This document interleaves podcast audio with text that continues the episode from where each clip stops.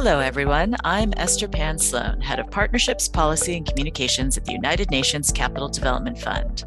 Welcome to Season 3 of Capital Musings, UNCDF's podcast, where we focus on fresh ideas and new innovations that serve our mandate to make finance work for the poor in the world's least developed countries. You can find our Capital Musings podcast on Apple, Spotify, or our website, www.uncdf.org. The theme of season three is the road to Doha. We will be exploring issues relevant to the LDCs ahead of the fifth UN conference on the least developed countries in Doha, Qatar in 2022. Today, we're going back to the Pacific to speak with Esala Masitabua, the Deputy Governor of the Reserve Bank of Fiji. Fiji is not a least developed country, but is the host of the UN Multi Country Office for the Pacific and an important regional leader. Deputy Governor, thank you so much for joining us today. Thank you, Esther, and thank you for having me. Please tell us about yourself. Where are you from? What did you study? And what led you to the Reserve Bank? Well, Esther, I'm a Fijian. I grew up right here in Suva, the capital of uh, Fiji. I was fortunate enough uh, to be awarded an Australian government scholarship in the early 90s, and I studied in Griffith in Brisbane, Australia. I attained a Bachelor of Commerce degree there, majoring in accounting and finance. And I also uh, completed an MBA and a postgraduate diploma in economics right here at our University of the South Pacific. I joined the Reserve Bank in the accounting unit in 1997, and I've had an extremely rewarding central banking career, which is still ongoing and as enjoyable and rewarding now almost 25 years later. It's wonderful to hear that you're still enjoying your time at the Reserve Bank. What drew you to public finance? Well, I've been part of the Reserve Bank executive management team since 2004 when I assumed the role of head of currency and corporate services in 2009. As part of our capacity development, I was transferred to head prudential uh, supervision and financial stability and then in 2012 as head of financial markets. And this is a role that is charged with uh, leading the implementation of monetary policy in the central bank. And in this role, I also collaborated with government on public finance. And I was in this role when we became only the third country ever to launch the develop the green bonds. So that was way back. So it's been part of my central banking uh, career that has drawn me to public finance. And please tell us about the Maya commitments and how these impacted Fiji's National Financial Inclusion Plan. The Maya commitments made under the Maya Declaration played an integral role in our financial inclusion plans and efforts. So the Maya Declaration was launched in Mexico in 2011. It's a global initiative by the Alliance for Financial Inclusion members, essentially agencies in countries that are charged with financial regulation to create a commitment platform on setting measurable financial inclusion targets. The AFI membership uh, recognizes that uh, country context differs and externally imposed top-down targets and solutions rarely work. So therefore, each country is given the freedom to determine their own targets bottom up and based on individual circumstances. At the heart of it, the commitments aim at delivering uh, concrete financial inclusion outcomes by providing sustainable, relevant, and cost-effective financial services. So there are a few underpinnings on these commitments, and one is, the, of course, the recognition that financial inclusion is empowering and can uplift people out of uh, poverty. Uh, the second one is the reaffirmation that we can learn from each other. Uh, peer learning platform is very much a part of the Maya commitments. And the final one is transparency and accountability. We make New Year's resolutions. I think one of the important things is that we always convey to someone to hold us accountable. So that's very much a part of the Maya commitments to be when we announce our commitments, we commit that we'll help each other achieve those goals. And we also commit to some sort of transparency and accountability. So for Fiji, we've come a long way since 2009 when we started our journey. And we would not have achieved it without support of AFI and the membership of those under the Maya Declaration. And also we recognize the support of so many partners and stakeholders along the way, including the UN, PFIP, government agencies, financial inclusions. We've just concluded our demand side survey in December 2020. And this follows up on an earlier demand side survey just to track some of our national inclusion goals and it has shown to us that we've made some progress. I would hesitate to say significant because I don't want to be patting ourselves on the back, but we've made inroads. And we are all aware, those of us who've involved in this space, our work is never done. It's so many challenges, so many hurdles, and the environment is always fluid. Whoever knew that COVID would hit us? But we've made significant progress in promoting access for financial inclusion products. We have achieved some of the goals around youth accessing financial products, setup of MSME development, We've introduced with the financial institutions for the first time reporting on disaggregated data, which was a huge hurdle. We've continued to integrate financial literacy into the school curricula, and now we're looking at tertiary education. Digital payments have been a large part in innovation. And also, we were the first country to integrate or to incorporate inclusive green finance questions in our demand side survey. So it provides some baseline for us going forward. So in 2016, when we hosted the AFI Global Policy Forum, we made some commitments on green finance, and that is to work with our partners in developing and promoting sustainable business models. So it's been a long journey. We're still uh, on the way, but the Maya Declaration and our partnership with uh, UN, PFIP, AFI has played an important role in whatever little success that we have achieved so far. Thank you very much, sir. And I think you're being modest because we know that, for example, just one of those examples that you cited, the financial literacy being incorporated into the curriculum, I believe it's in the entire primary school curriculum of Fiji from kindergarten all the way through high school. And that is quite an accomplishment. So, congratulations on that. So, sir, many of our listeners may not be familiar with Fiji. I wonder if you could give us a general sense of how big the economy is, what the population is, and what percentage of the population you're trying to reach with the financial inclusion plan. In our financial inclusion plan, our goal was to reach around 85% of our adult population, around 600,000. Our total population is just around 900,000, so very small. So our target is to reach 85% by 2020 and at least 50% of which are gender women. And from the last DSS survey, we had achieved around 81%, so just under our goal, but 75% adult women. So we've achieved progress on the gender inclusion. Congratulations. And I know you were citing earlier that disaggregated data was one of the advances that were brought by the Maya commitments. And we know from UNCDF's work how important it is to disaggregate data by gender in order to track that key indicator of how many women are being served. So thank you for paying attention to that. Sir, you had mentioned the green bonds. Please tell us more about the Reserve Bank's approach to green finance and also blue finance. Thank you, Asta. So arising from the Reserve Bank's mandate to uh, develop the financial system and drive the financial inclusion agenda. We've been working on uh, several initiatives. I think the term that's used now is cross cutting. Like we have a mandate as a central bank, they're no different to many other central banks. There's stability, monetary stability and financial stability. But in cross cutting across that, we've been able to integrate some of our approaches to achieve green finance and blue finance. And some of these includes using what we call convening power within the economy to bring together stakeholders to talk about this issue and to come to some concrete collaboration, increase our capacity. So we engage stakeholders in a private public partnership. A case in point is the recent collaboration with UNCDF Pacific Climate Adaptation, Narasimhan and his team on achieving the parametric insurance product. I mean, that's just a resounding indication of what can be achieved.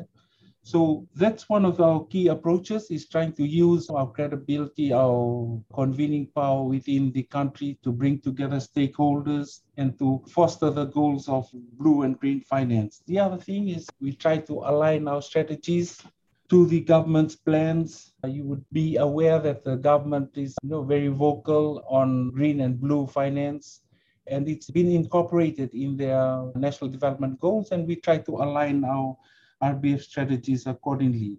Capacity building, as I mentioned, and awareness is an important part of our approach to green finance and blue finance. Strengthening data collection, as I mentioned, we've included it in the demand side survey for the first time. Some questions on inclusive green finance, and that provides a baseline. But that's an important approach to, our blue and green finance initiatives, collecting data, and also the support of innovation. Innovation probably cuts across all spheres and innovation is one of the key ingredients that will help us achieve a lot of this. Technology has improved so much and as we've seen with the parametric insurance, innovation and technologies is where we can make significant leaps and bounds. So that's another approach that we've taken and we've totally supported innovation wherever it crops up. And just finally, linking back to the Maya commitments is international commitments and endorsements. The way on this in endorsing international commitments, and that's something that holds us accountable and also shows to the world that we don't only whine about this issue, but we are willing to put our money where our mouth is. Thank you so much, Deputy Governor, for that comprehensive answer. I think this would be a good time to go into some definitions. So, could you please tell us what is green finance, what is blue finance, and what is inclusive green finance? Okay, green finance is where there's still a lot of development or agreement that has to support its taxonomy or what exactly defines. But during the development of our green bonds, we've helped along the way by IFC and uh, green finance is just ensuring that we raise funds to address some of the issues around climate change. And as we've seen with our green bonds, one of the stark realization that we came across is that most of the projects that we had narrowed down to meet with the best practices globally accepted at the time was that most of these projects uh, led us to adaptation rather than mitigation. So that was something that we have learned. So green finance is basically trying to channel finance into helping initiatives, projects that will help in the mitigation or the adaptation to climate change. Blue finance is to do with the oceans, SDG 14, life below the ocean. So I think in the past COP, since our uh, involvement as presidency of COP, we've highlighted the issue of oceans because for the Pacific, it's an integral part, and there's increasing realization that healthy oceans lead to a healthy global atmosphere. So, blue finance would lead to any type of financing that we can direct towards you know, maintaining the sustainability of the oceans. And just inclusive green finance is the latest addition of trying to ensure that green finance doesn't just include large projects, but it makes a difference to the lives of those at the bottom of the uh, pyramid, those that we are trying to reach with financial inclusion, uplift out of poverty. And I think, again, the parametric insurance is a perfect example of how we can bring those type of solutions. So any type of finance that will support initiatives to bring climate mitigation or climate adaptation measures or financial services down to the last mile, that's something that we would consider inclusive green finance. It's available to everyone. Thank you very much, sir. That's very helpful to have those definitions. Sir, you've mentioned a few times now the parametric insurance product that you developed in Fiji with the support of our excellent UNCDF colleagues based there. I wonder if you could tell us a bit more about that. Yes, the parametric insurance is amongst the most innovative solution, as I've mentioned. It's a collaboration between government, UNCDF, again, as I mentioned, Pacific Insurance and Climate Adaptation uh, Program, PCAP, and the private insurance companies, you mustn't forget their assistance in this, and the digital service providers. The Reserve Bank was able to assist in the development and piloting and the testing of this index-based microinsurance product that targets farmers, fishers, small businesses, market vendors, and other vulnerable groups. So the product, which is considered as the first amongst the small island nations in the Pacific or small island states, offers two covers to help affected households respond to cyclones and flood risk. So both carry a maximum coverage of uh, $1,000 Fijian dollars, that's around 500 US, with annual premiums of around $100 Fijian. And that equates to less than $2 a week so something we feel is manageable for these households. Fijian households that are vulnerable to the devastation of future storms can afford a financial shield, and this also means they don't need to wait for government assistance, but instead they will have the assistance available in a much shorter time frame through the parametric insurance cover. So I believe there's, there's technology solutions on the back end that will implement the payment option or the ability to discern who's eligible to be paid or the cover to be paid out. So this is private insurance for individuals. Yes, it's private insurance, and it's because of the technology, I believe it's able to reduce the cost significantly to make it accessible. And because it's linked to technology that enables some sort of plotting of where the areas are affected, it dispenses with a lot of administrative and hurdles that build up costs around uh, disbursement of the claims. Thank you for explaining that. That sounds indeed like a fantastic product to help build the resilience of communities and families to climate change impacts. We know that Fiji, like many island states, is very vulnerable to climate change impacts and, in fact, keeps suffering the impacts of climate change. So, this sounds like a mm-hmm. fantastic tool at the micro level or the individual or community level. What are some policy tools the government is exploring to reduce the risks of climate change on a policy or national level? On the government level, as I mentioned, government has been very active in this space. And I think the most important one that's on the table right now is our climate change bill. I think the primary purpose of the bill, we hope to bring together or to provide a comprehensive response for climate change and how to implement international commitments and obligations to reduce carbon dioxide and greenhouse emissions. So it will seek to provide that framework to incentivize collaboration and partnership between the government, civil society, and the private sector. So the bill, I think, is still in its consultation phase with Parliament, but it hopes to introduce some of the innovative climate mitigation, adaptation, and resilient measures.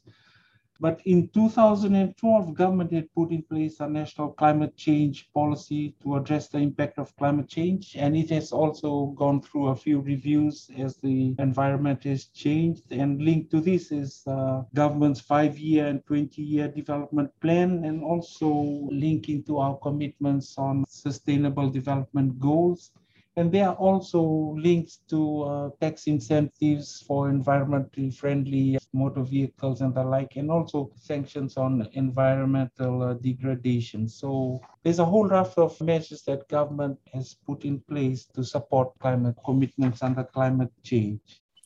Thank you, sir. It sounds very comprehensive indeed and very effective for the government to be planning on such a holistic and comprehensive level for the entire economy and nation to be shifting to these climate change impacts. What a great example for the rest of the world, especially as we are looking at the big commitments that countries are making during the climate week of the UN, and of course, looking ahead to the COP in November. I wonder if you can tell us, sir, about the Fiji Blue Bond. And then also, as a wider context question, what is it about Fiji and the policy environment that has allowed such a small state to be so innovative around some of these financial tools? So, the Blue Bond is probably on the back of our green bond issue, the success of our green bond in 2017, and we've seen how the impact that it has had in uh, furthering at least the conversation on climate change and highlighting the plight of especially us in the Pacific for Fiji to be able to launch those green bonds. We constantly state in the Pacific and all small, most small island states that we are the ones who are suffering the most at the cold face, as they call it, of climate change. And we're the one who probably, as the science tells us, contributing the least. So for a nation that's facing the brunt of that and to be able to launch a green the green bonds speaks volume. And based on that success we thought uh, at that time that probably blue bonds is the other development that we could pursue. We understand that seychelles has done it and we've looked at their experience and we've collaborating with some of the partners to try and uh, see if, if we can develop this in the not too distant future So, on the question of how we are able to do it, this goes to um, principles uh, a priest once shared with us, and I'll never forget it from years ago is three principles in life or in anything that you do. And I think this has held true when I reflect on our journey on the green bonds and some of these developments. And that three principles is one that you try to make a start. The second principle is to keep at it. And the third one is to build to last. And I think there's a lot of willingness uh, across the segments of society. It just requires the will and the courage to bring this together. I think from the green bonds, we had some excellent technical expertise in IFC and just for us, the timing was right with the presidency of COP. And I think that as we plod along our life as policymakers, sometimes we recognize that the circumstances outside us are colluding to provide the perfect environment. And we have to recognize these instances. There are people that are placed sometimes, like this parametric insurance. There's a lot of moving parts, but without specific people in place there and we all share the same vision. It just requires some goodwill or some ability to bring together and to be able to capitalize on this. So that's basically the, the sharing that I have. I, am sure AFI Network, we do collaborate and help each other and also share. And this a lot of goodwill across the segments of society, whether it be NGOs, UN, World Bank, there are people there that are working towards uh, mutually inclusive goals. And it's just a matter of recognizing and bringing them together. And then we'll be able to achieve mutually beneficial outcomes. Thank you very much, sir. And especially as you point out from the perspective of a resident of a Pacific island, which has done almost nothing to contribute to climate change, but bears the harshest brunt of the impacts we were saying in some panels here at the United Nations today that that's one of the great inequities of LDCs and SIDS and other vulnerable countries that they have contributed so little to the problem, but they have the fewest resources to deal with the problem and are bearing the brunt of it the most. So thank you so much for your flexibility and your forbearance and your creativity in coming up with these solutions to these problems that the world has helped create and now should help you solve. What can other small island developing states or SIDS and least developed countries or LDCs learn from Fiji's approach to important policy questions about green and blue finance, and even approaches to policy like the National Climate Change Plan? Well, from Fiji's experience, I think, as I mentioned, a stakeholder awareness, bringing together important players, government, the central bank, they need to be at the forefront and to use to bring these players together stakeholder awareness and also capacity building is important. We started on our roadmap for bringing the financial sector before 2017, and we quickly found out that we needed uh, help.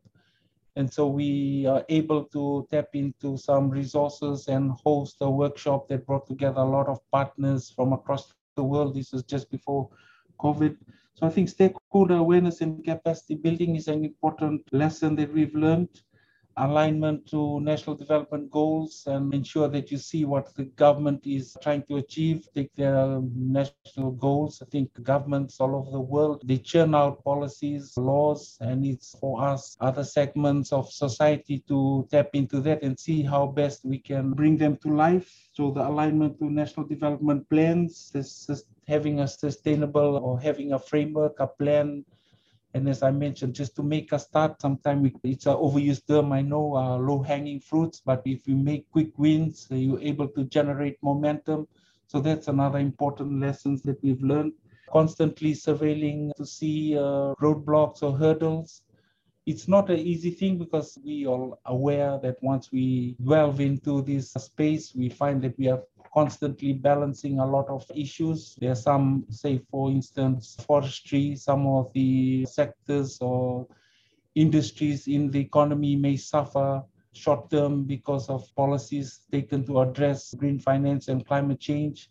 But I think having a long term view is always very important. And it's very, very difficult. And probably one of the greatest challenges balancing that long term view with a short pain or the short-term adjustment segments of society will have to make, but it's something that must be done, having a long-term view. And just a final one is another well-used term that no one size fits all. We have to tailor make whatever solutions to suit your particular circumstances in your country. Thank you very much, sir. Words of wisdom, all. And I love these three principles make a start, keep at it, and build to last. I think those will be very useful for many of our listeners, whether in policy or government or private sector, wherever they work. So, as we look to wrap up, Deputy Governor, if there was one thing you could do to support small island developing states to deal with climate change, what would it be? And I think I have to say it's going back to this issue that we talked about that uh, small island states contribute the least to this problem. And I know that we constantly talk about the ease and the access to resources to be able to mitigate or to adapt to this issue of climate change. So I'll have to say that it's how best we can reduce some of these requirements I do understand being a central banker for 25 years and being involved in government policy all this time, we do understand the difficulties around providing finance across countries, across borders, and the fungibility of money. These are taxpayers' dollars at the end of the day, and I know a taxpayer out in Australia or the United States would want to ensure that it's directed to the right place. So there are all these type of requirements that are designed to allay those type of fears, but something needs to be done to ensure that there is a better flow of capital to where it's needed to countries such as those in the Pacific or the small island states to help with the issue of climate change. Uh, one time we were discussing of how a rich country like Dubai can just create out of nowhere, and then we have some in the Pacific that are sinking. So maybe it's an issue of funding.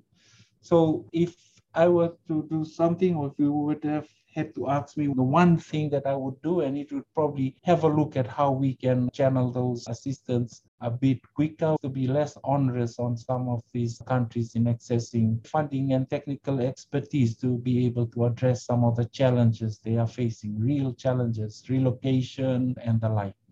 Thank you, sir.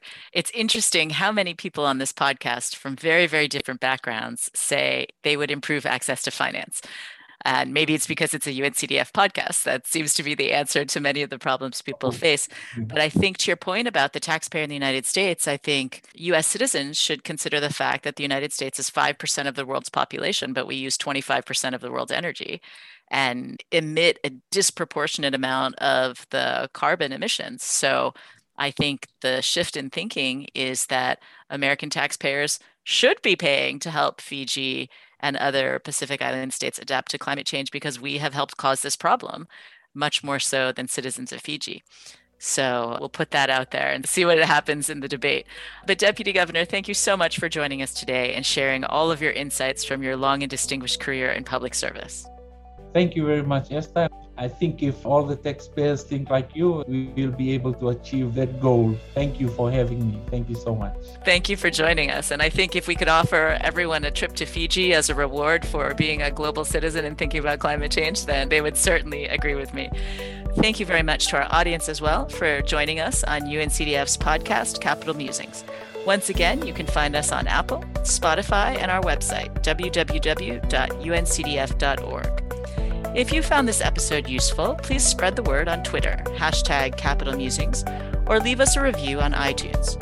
Reviews help new listeners discover our podcast, so if you enjoyed listening, please leave a review. Thanks, and until next time.